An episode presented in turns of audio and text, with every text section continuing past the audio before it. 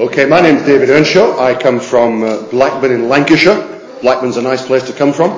Uh, my mother now lives in Accrington. Why she lives there, I don't know, but she lives in Accrington. I'm one of six children. I became a Christian 40 years ago this month uh, in a little gospel hall which has now been pulled down. It's interesting too that the place where I got married has now been pulled down. I was born in a thunderstorm. It's the kind of uh, tone for my entire ministry. Uh, I trained in horticulture. Uh, most people think that horticulture is cutting grass and pruning roses, but I was trained to be a plantsman. Uh, worked for the National Trust and Liverpool Botanical Gardens, and people like uh, Alan Titchmarsh was my lifesaver. Thinking, ah, that's the kind of man I was aspiring to be. And then God called me very powerfully to uh, to leave the world of horticulture and to enter the ministry. And uh, He called me to teach His word. I'm not an evangelist in the sense that you're evangelist, but I love to talk about the Lord Jesus. Uh, without him, my life would be very, very poor. He's everything to me, and I love to talk about my Saviour. And uh, but also, God called me to preach His word from from the book of Genesis right through to the book of Maps at the end. And uh, and so I've been doing that for 30 years. And generally speaking, I speak three times a week, and uh, I preach my way through 43 books of the Bible. And I'm on 44 and 45 at the moment. Lots of themes and also different things as well. And also I'm interested in, in church history. And I guess that's why I was asked to speak on, on this subject. I'm not an expert, but as you can well imagine, being a pastor, preaching week after week and uh, doing pastoral work, that preaching alone probably takes 25, 30 hours of my study per week. And uh, so when I was given this challenge to speak on the 18th and 19th and 20th century, uh, my heart said yes. My head said help. Where am I going to find the time? And I can tell you honestly, over these past 11 months, every spare minute I've had, I, I've spent reading about these three centuries, about three big piles of paper in my study, 18th, 19th, 20th century. And sometimes I'd wake up in the middle of the night and sort of think, right, I remember that for the morning, and go and write on the page 19th century the thought I'd had in the evening. I've also travelled a little bit of the country throughout this past year, looking at one or two things in relation to what we're looking at. And uh, it, it's quite scary trying to pull all this together. Uh, Wilberforce was a very small man, and it said that when he spoke about slavery and the release from slavery, that this small man, this shrimp, became a whale. Uh, I know preachers who are like whales and finish up like shrimps.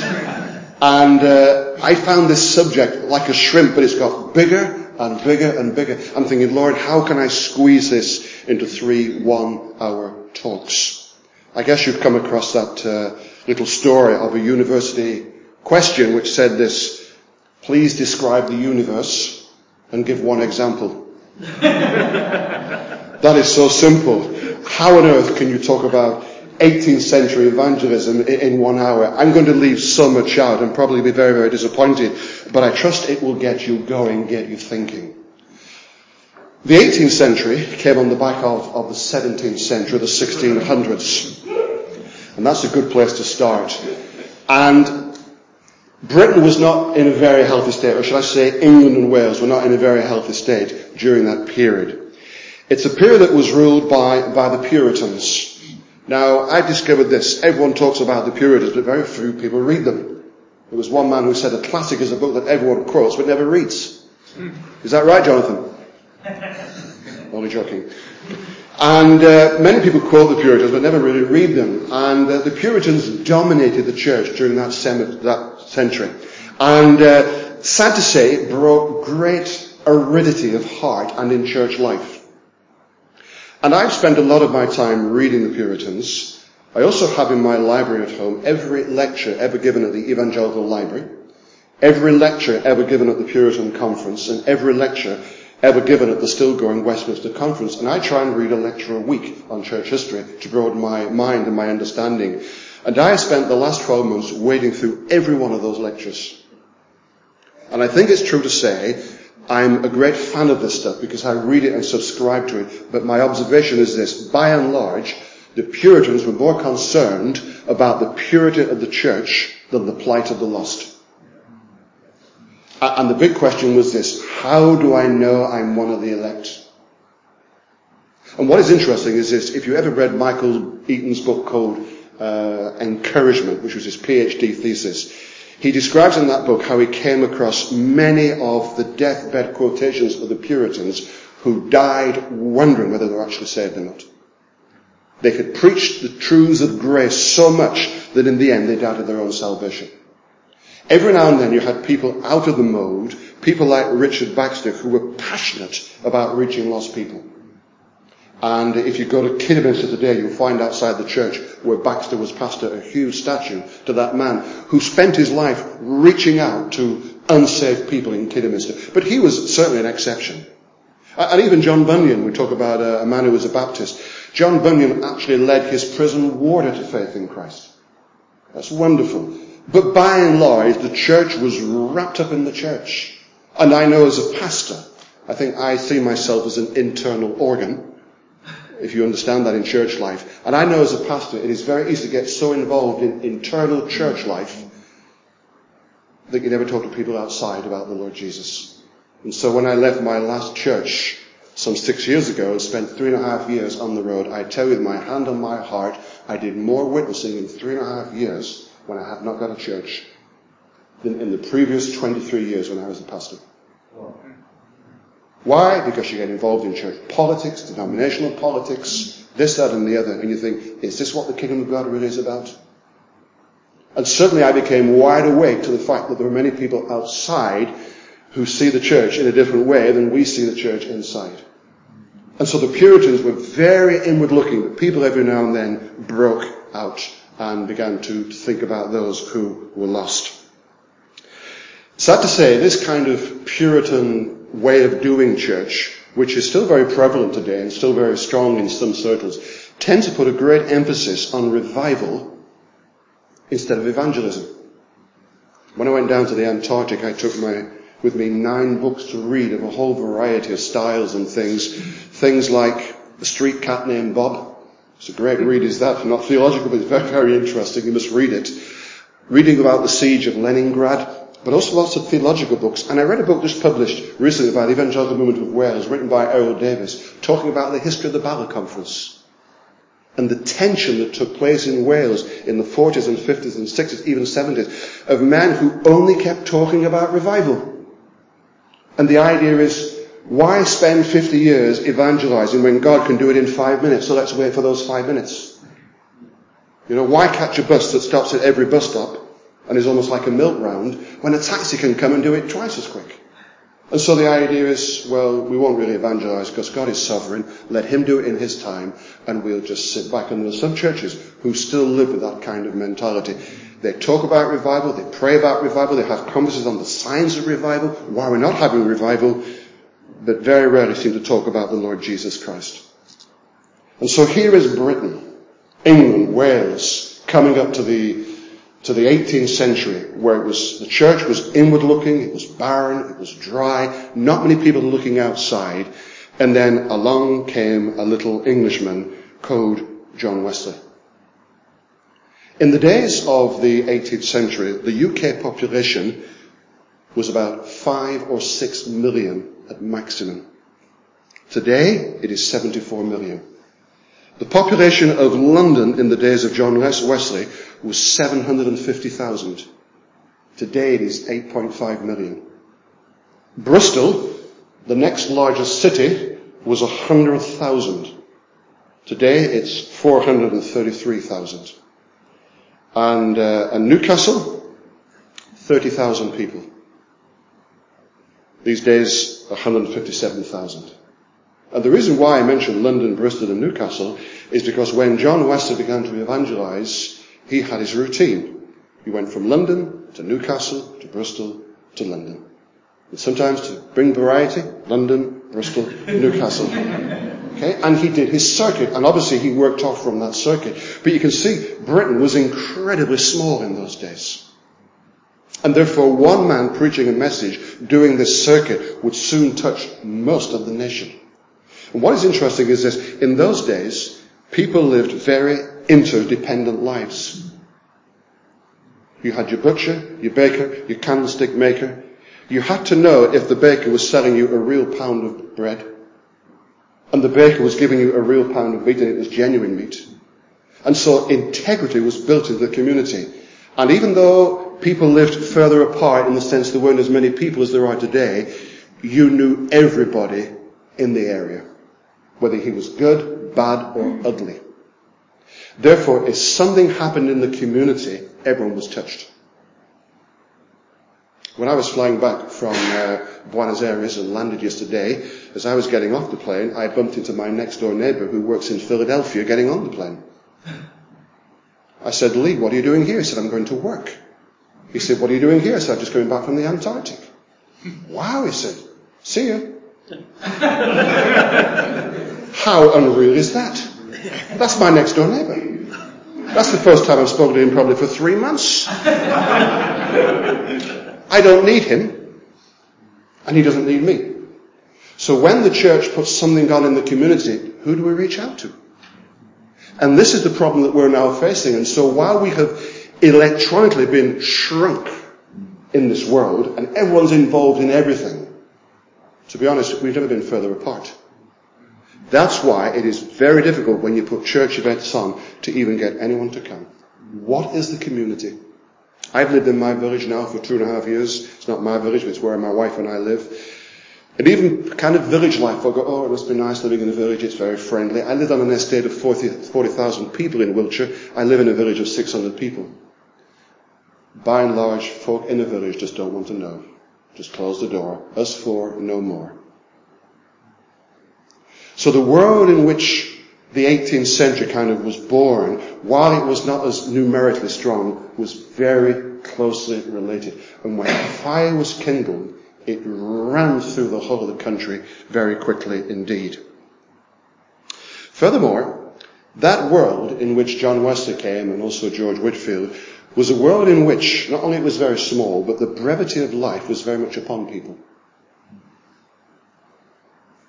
I mean, it's, it's unbelievable these days we, we sometimes say to people, uh, you know, how are you? Oh, it's fine. I just had a triple bypass. Oh, it's nice.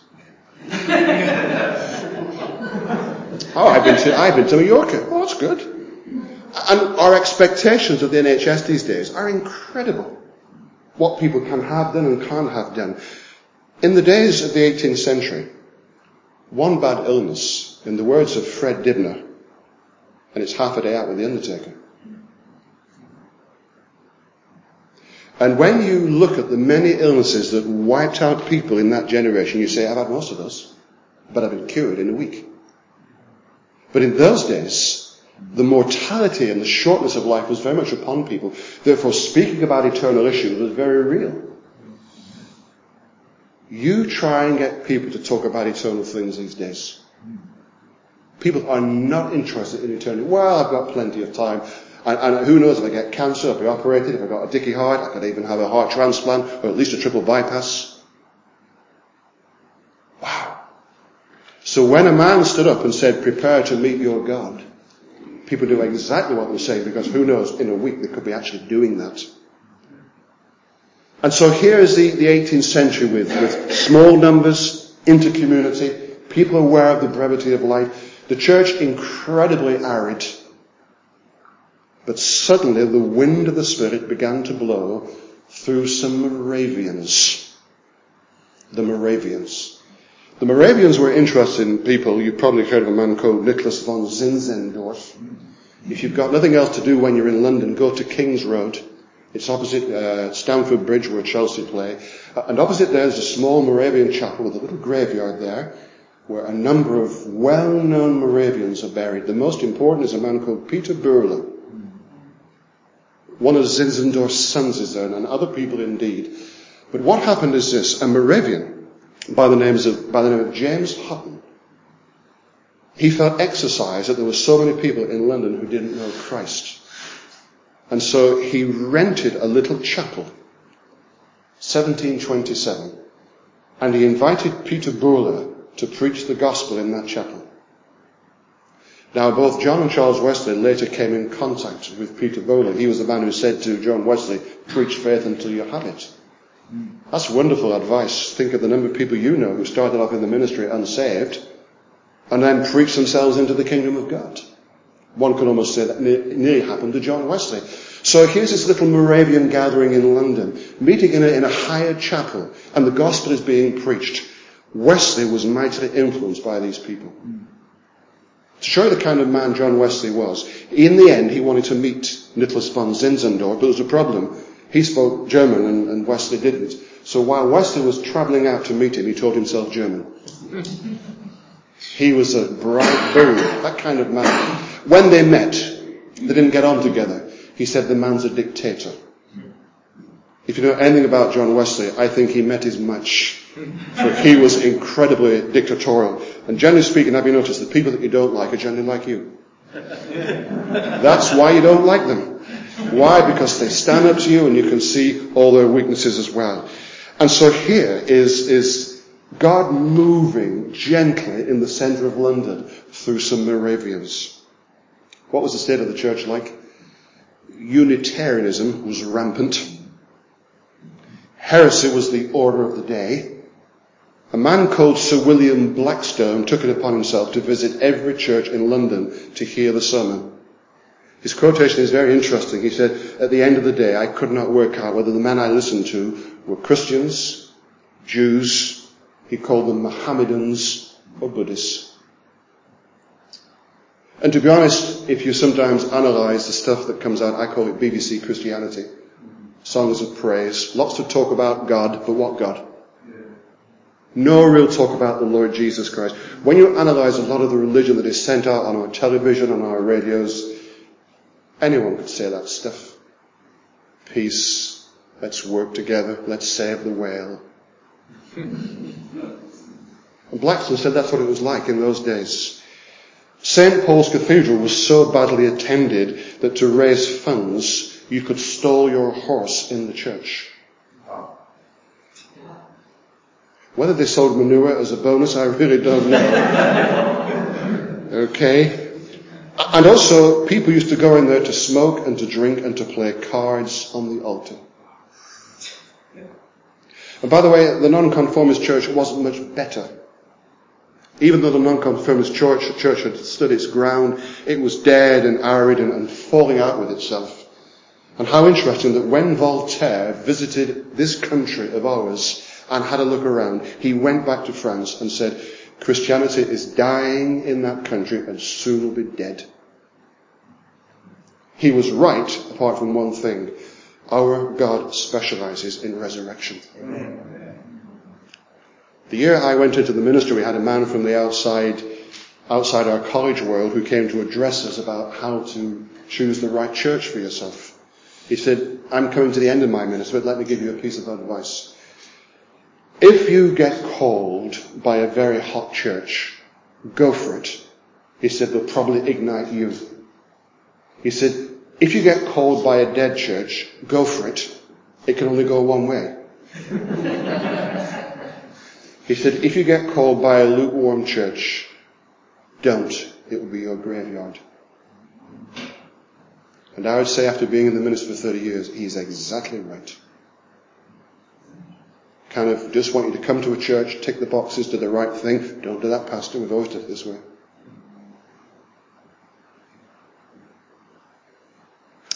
The first man that really was moved by the Spirit of God, in terms of being a real Englishman who was moved by what was happening in this country just quietly, was, was, was George Whitefield.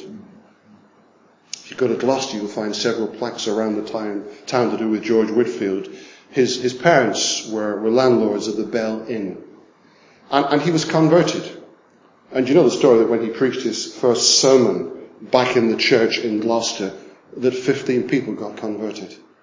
What a wonderful seal to one's call to ministry and salvation. So much so that the vicar complained to the bishop that this man has preached for me and sent 15 of my congregation mad. I say, Lord, smite us with that kind of madness. In fact, Charles in one of his hymns has this wonderful line, fools and madmen let us be. How about that going on the screen? fools and madmen let us be for the kingdom of God. Well, that happened. And then uh, suddenly George Whitefield find, found that the doors of the church were closing to him. And so he had no option but to go into what he called field preaching.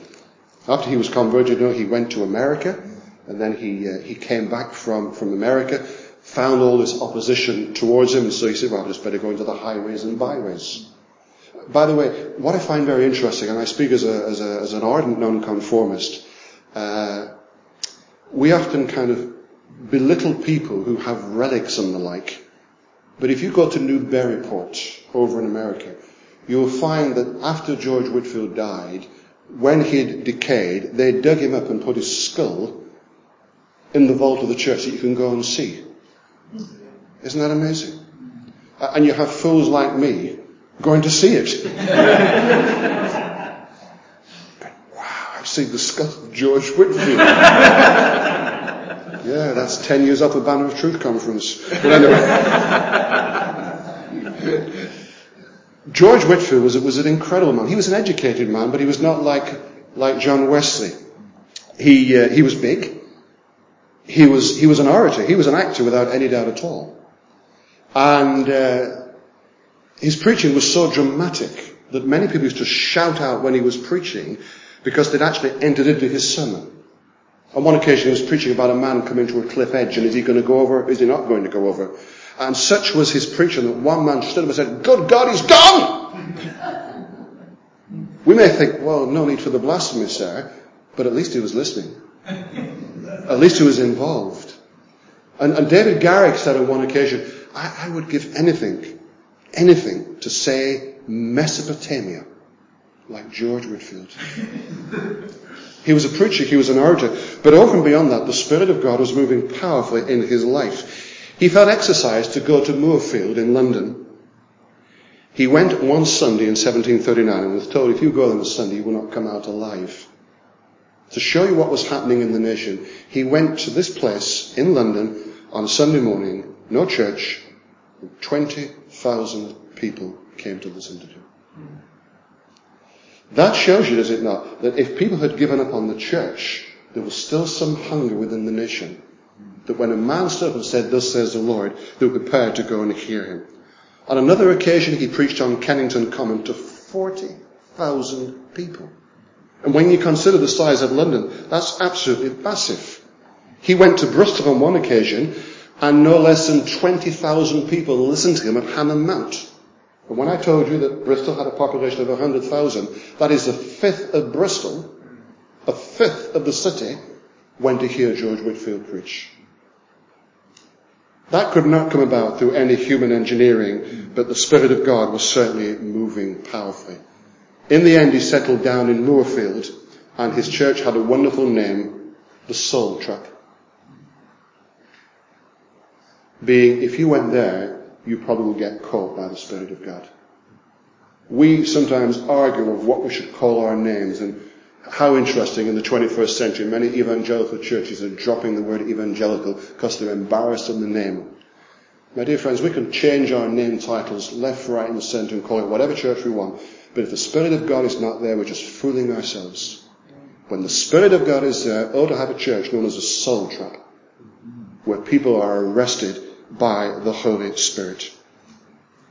When I lived in Wiltshire and used to fly out of Bristol, I used to pass the end of the street where George Whitefield did the dirty on John Wesley. By now, John was converted, and, and Charles said to, uh, sorry, George said to John, "Do you mind coming down to Bristol to help me with the work?" Uh, and so John, John came down, and he heard George Whitefield preach powerfully, Uh, and then he said, tomorrow there's, there's a meeting here for all those who've been interested in what I've just been saying, a kind of follow-up meeting. What George didn't tell John Wesley is that that night he was going off to America. And so he said to John, do you mind doing the meeting tomorrow? And so John turned up with all these converted miners and common people while George was on his way to America.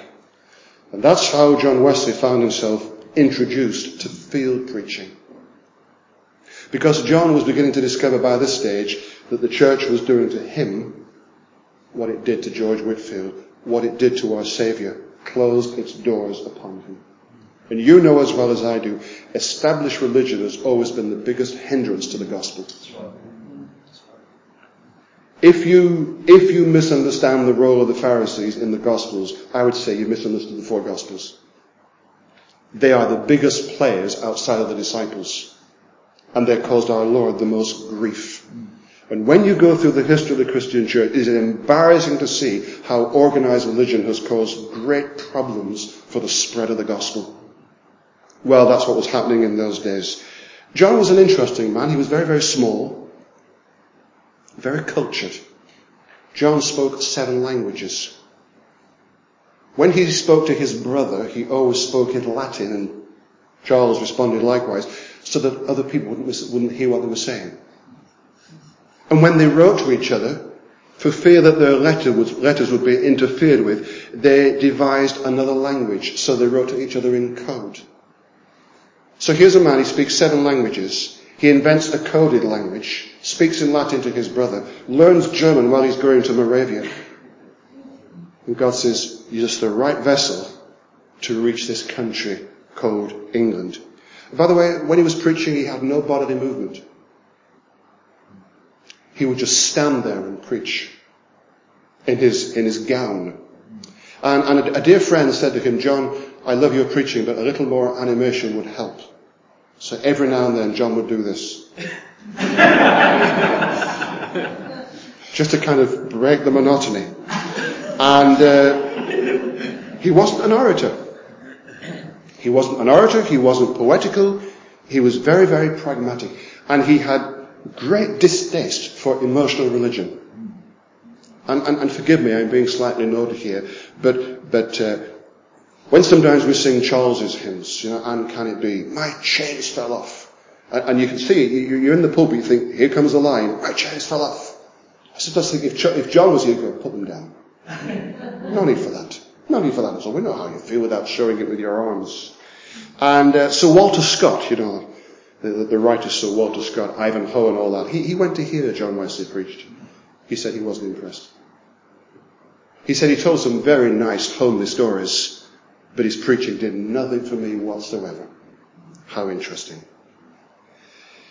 Because the church was so dead and so dry and so arid and was rejecting the message he was preaching and that George Whitefield was preaching, then John in the end had no option but to go into field preaching. We know on one occasion he stood on his father's gravestone seven nights running and preached Christ. He said he had more fruit during that week than he'd had for months laboring inside churches. How interesting. By the way, I just keep putting footnotes in just to make you think and get you sort of ticking over. Why is it why is it in the 21st century in Britain it seems that more souls are coming to faith in Christ outside the church than in the church? Why? It's almost happening all over again, isn't it? So here's a man, his message is received in the church, he stands on a gravestone, he preaches Christ, many, many people come to the Lord Jesus. Listen to his comments though. He didn't like it. He didn't like it. He writes this on the 31st of March, 1739, after watching George Whitefield preach.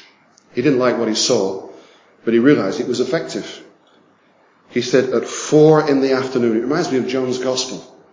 You know how John chapter one says, now this happened at this hour and this hour. John says at four in the afternoon, I submitted to be more vile. This is an educated man, you see. He, he was an Oxford man. His father was an Oxford man. His grandfather was an Oxford man. He was up to here with religion, with Anglicanism, with all the state stuff. And for a man like that, with all his education, to step out of the pulpit and to become a preacher to these people, he said, I consented to become more vile and proclaimed in the highways the glad tidings of salvation, speaking from a little eminence in the ground adjoining to the city to about 3,000 people. sometimes when I read these quotations, I think to myself, yeah, we sometimes, we sometimes preach the gospel to a full chapel, 200 people go, that wasn't bad, 200 there tonight. There's about 100,000 people out there, I haven't heard a word of it. And so John said, I have to become more vile, because that's where the people were.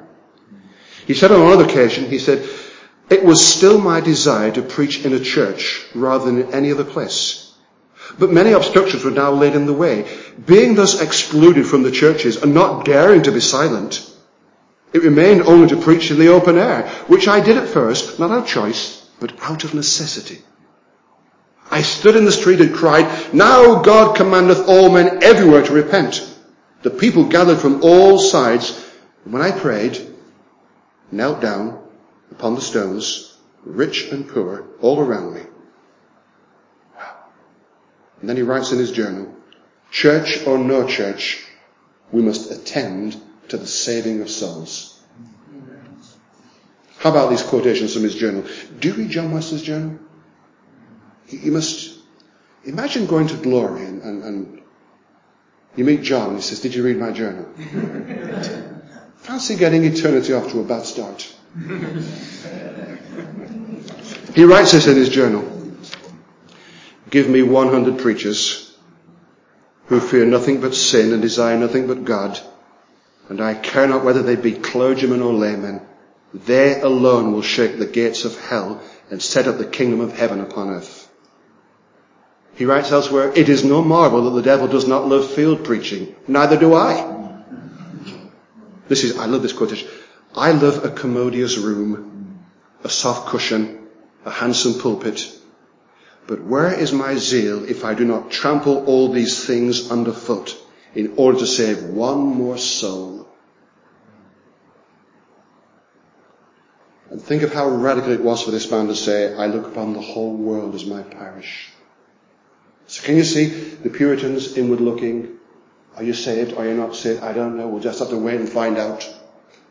To a man who says, the world is my parish. Men are dying outside of Christ. We're dying in our religion. Let's get out and share the gospel, even though it's ugly. And I can echo those feelings. I love a good nonconformist chapel. Some good hymns, some good songs, good bit of preaching. But then God said to me, David, this is not what the Christian life's about. Some of us feel that, you know, it doesn't get better than a good preach. But no, it's not about that. It's, it's being fed and then going out to the world. And so here's this man driven by necessity to go and preach Christ. Seven years after the death of John Wesley, he had introduced 149 circuits, 101,702 12 members, 294 ministers, and 19 missionaries. By the way, at his death, almost one in 30 in this country was a Methodist. One in 30. Cornwall, 49% of Cornwall, after the move of the Spirit of God during this revival, 49% of Cornwall went to church. And of that 49%, 32 were Methodists, 32%. And on top of this, by the way, he, uh, he went to America before he was converted, but also he went to, to Ireland, to Wales, to Scotland. The, the man was unbelievable. During his life, he traveled 250,000 miles, being on the back of a horse. You know, you, I once rode on the back of a horse for an hour. I felt like John Wayne. That's nine times around the world. He paid more road tax than any other man in England in the 18th century because he was on the road so often. How amazing. Powerful man. And by the way, he was a quirky man. He and George Whitefield would never preach without their clerical gowns. And if his gown didn't arrive, he wouldn't preach. Why? He was fearful of being associated with the nonconformists and the dissenters. As if, ah. And I say this carefully and, uh, you mean, I, I trust it's said in good spirit. I, I know as a Baptist pastor that when it comes to church things in this country, I'm number three. You have the Church of England, then the Catholic Church, and then the nonconformists. You're always at the back. As if, what do you believe? Are you a sect? And if you remember the brethren, it's even worse. and so I know from experience of being a pastor that if people are in a crisis, they will go more to the parish church than to the local Baptist church, generally speaking. And Wesley didn't want to kind of be associated with these people who rebelled so he always wanted to be associated with the church. And so always preached with his gown. And any etching or picture you have of John Wesley, that is what it's like. By the way, I, I like his philosophy. Always look a mob in the face. That's good advice for any preacher. Always look a mob in the face. And he said, they'll back down. And yet the treatment he received was absolutely unbelievable. You know how it is sometimes people ring and say, Pastor, it's a bit cold. Sorry, I won't be here tonight. This is a man who's riding through raw weather, sometimes arriving drenched in rain and then frozen with the cold weather, and he preaches Christ. And he looks a mob in the face. We're too soft. Sometimes we're a bunch of Jesses. You know, he was a strong man with a constitution of an ox. Incredible, incredible man. And his simple philosophy was this. I like it. Go for sinners and go for the worst. Go for sinners and always go for the worst. Now, what is encouraging to know is this, that what God was doing in his life in throwing open the doors of the nation to the gospel in a way that had never happened before, God was doing in the lives of other people as well. His brother Charles, before Charles got married and settled down, John Berridge never married and said it was the undoing of Charles. She would never have got married. Uh, he'd have done far more without his wife. What a thing to say. But anyway, yeah, I think a bit of envy there, really. But anyway, Charles was on the road for 11 years preaching the gospel. Just like his brother John. And William Grimshaw. Many exaggerated stories are told about William Grimshaw using uh, a horsewhip to drive people into church. That's myth. That's myth.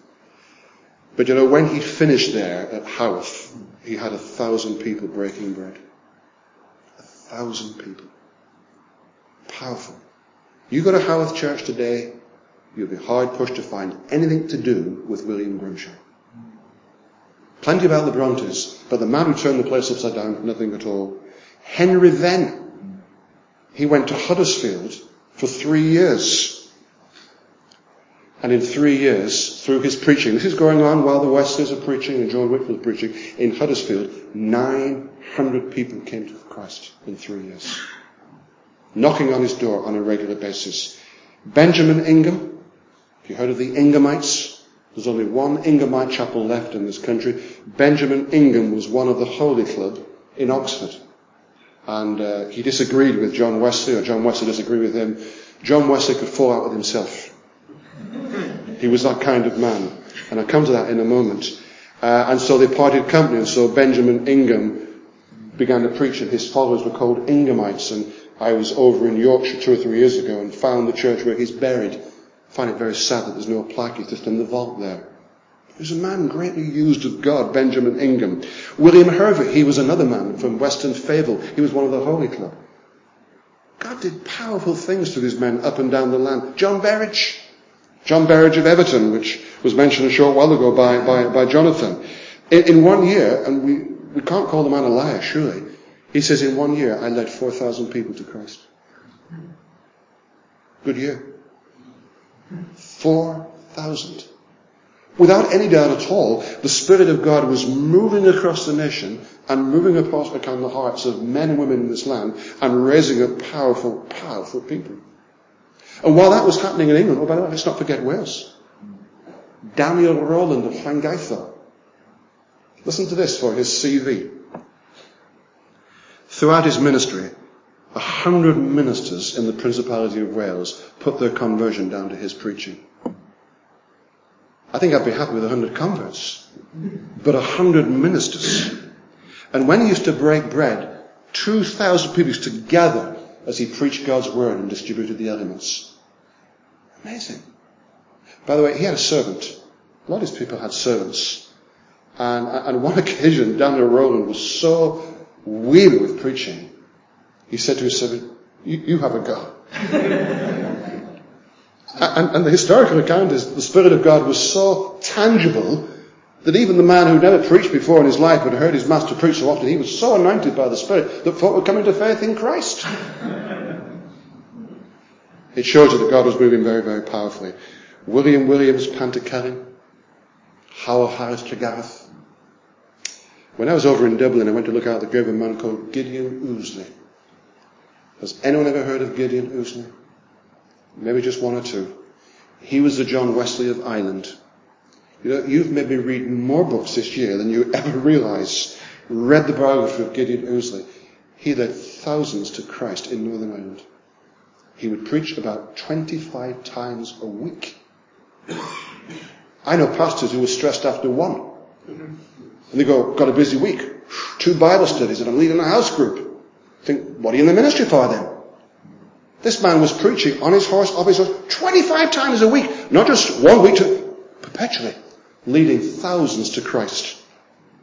I could go on, it's almost like Hebrews 11. What shall I say? Let me begin to bring this to a close, and it will get more interesting as we get into the 19th century and the 20th century. We start to bring it to where we are and start to apply it. Let me just say a number of practical things.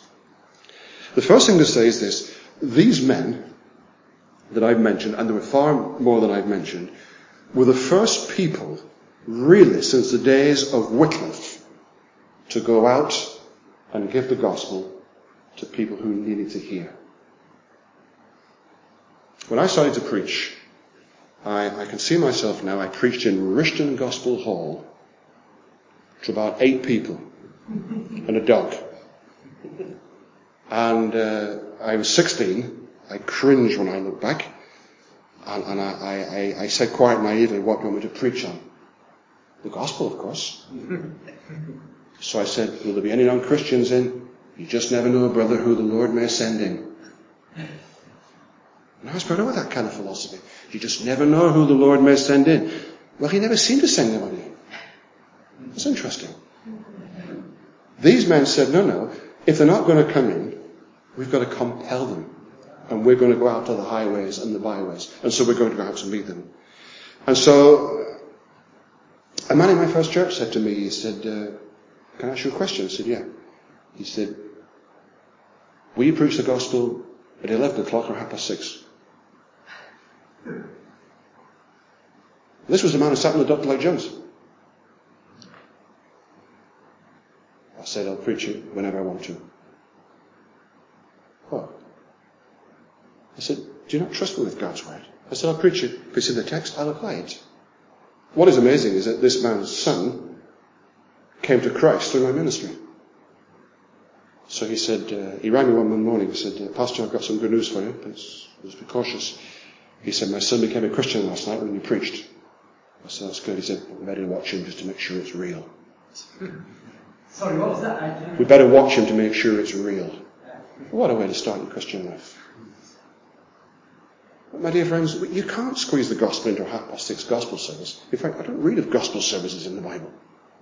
I read of people going out into the world and sharing their Christian faith. These people took the Bible seriously. Secondly, they were incredibly clear about what the gospel really was. Yes. On one occasion, it's a lovely quotation of John Wesley. To me, it's my favourite one of John Wesley.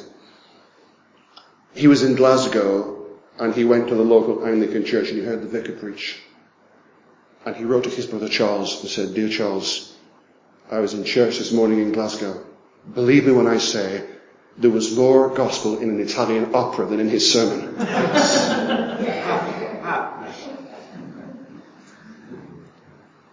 You know, a lot of, a lot of God talk these days is just frothy nonsense. These men understood, no matter how people ridicule this, that people are lost outside of Christ, ruined by sin, need to be redeemed by Christ and renewed by the Holy Spirit. That's the gospel.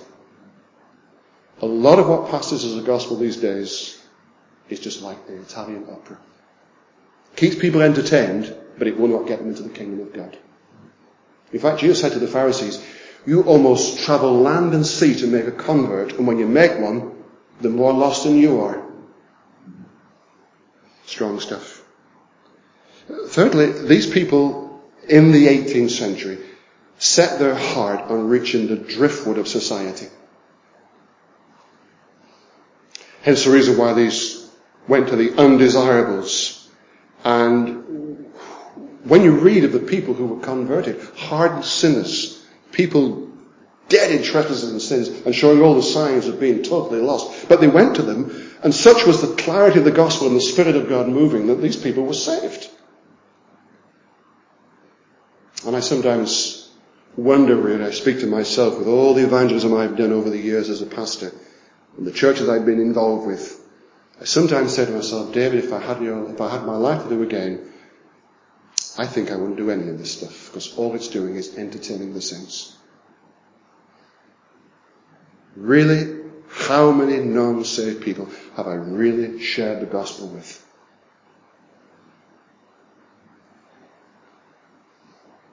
What is interesting is this, they went for the driftwood. One of the criticisms leveled against Methodism is that, is that Wesley converted more women than men. So of all the converted Methodists, two to one was the ratio with women to men, which is interesting. And by the way, the two strongest places where Wesley had his greatest success were Yorkshire and Cornwall. So why is that?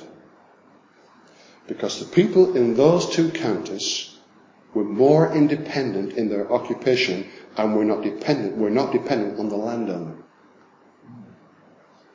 If your boss is a card carrying member of the local Anglican church and your property is on his land, and you go against what the vicar says, you're in trouble. Off the land and you lose your job.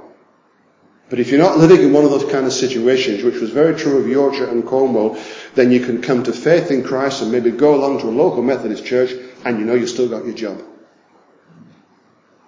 And again, we're back to this business. That's why many, many people were freed up in Yorkshire and also freed up in Cornwall, as well as spiritual things as well. The fourth thing to say is this. These men knew an anointing of the Holy Spirit.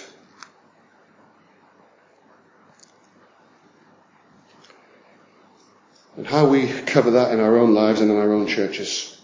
An anointing of the Holy Spirit. I heard it said of Dr. Lloyd Jones, that man could preach from the woman's own and get converts. Well, I wouldn't put it as blunt as that. But there was anointing on these men. And sometimes we can put people through colleges and through courses, and it's all perfunctory, but where is that anointing of the Spirit? And these men knew a liberty. And if, if I would make one personal observation, there is so much about 21st century evangelicalism in our country that is so lacking the anointing of the Holy Spirit. It is so cold that it doesn't even move me as a Christian. So how is it going to move an unsaved person? How will you say, Lord, I sometimes wonder, perhaps just cut a few of our meetings, because they're not doing anything other than cluttering our lives up, and Lord, perhaps to spend more time praying for an unction from above, that what we do, we do well and do effectively. And the final thing to say is this, while all these men were churchmen, mostly they were mavericks. They were lone riders. They weren't committee men. They weren't out to build their own kingdom. They were just passionate about the kingdom of God. Spurgeon said, I, I love a committee made up of one man. And think of the hours that we sometimes spend on committee meetings discussing this and discussing that, and you think after 20 years, have we moved anywhere at all with all this? Now, I'm not against planning, don't get me wrong, that's the last thing I'm saying. But these, if these men had waited for authorization from denominations and churches that have never gone out, they said, Lord, I'm going to go out in your name and do it. And out they went. But the opposition, wow. I just got three, uh, three tracts here written by Anglican clergymen against the Methodists. This is by John Kirby. Here's the title of the book a full discovery of the horrible blasphemies taught by those diabolical seducers called Methodists. you got that on the stall, Jonathan? okay, here's the vicar of Dewsbury. Methodists are furious disciples of Antichrist, reverent scavengers and filthy pests and plagues of mankind. And Bishop Warburton called Wesley a wily and malignant hypocrite. I kind of look at that and think I've had an easy life. if you go to Bristol, if you go into the horse fair, you'll find Wesley's Chapel. If you go in there, you'll notice the windows are very, very high. That was to stop him being stoned when he was preaching. Stop windows flying in and hit the preacher. At one entrance to the chapel, there's a statue of John, and the other is a statue of Charles. John is on his horse. And Charles is stood there with one hand outstretched and a hymn book in the other. And these are the words, I love them. Thy faithfulness, Lord, each moment we find, so true to thy word, so loving and kind, thy mercy so tender to all the lost race, the vilest offender may turn and find grace. Oh, let me commend my Saviour to you. I set to my seal that Jesus is true. You all may find favour who come at his call. Oh, come to my Saviour. His grace is for all. God lit a fire that burned passionately in those days. Dr. Lloyd Jones said when he felt slightly discouraged, he would go for a walk in the 18th century. And also he said, when I felt I'd done rather well, and he's a man preaching to 2,000 people every Sunday morning and evening, he said, I would go for a walk into the 18th century and realize I hadn't yet started. Let's just pray and we'll have some questions and answers.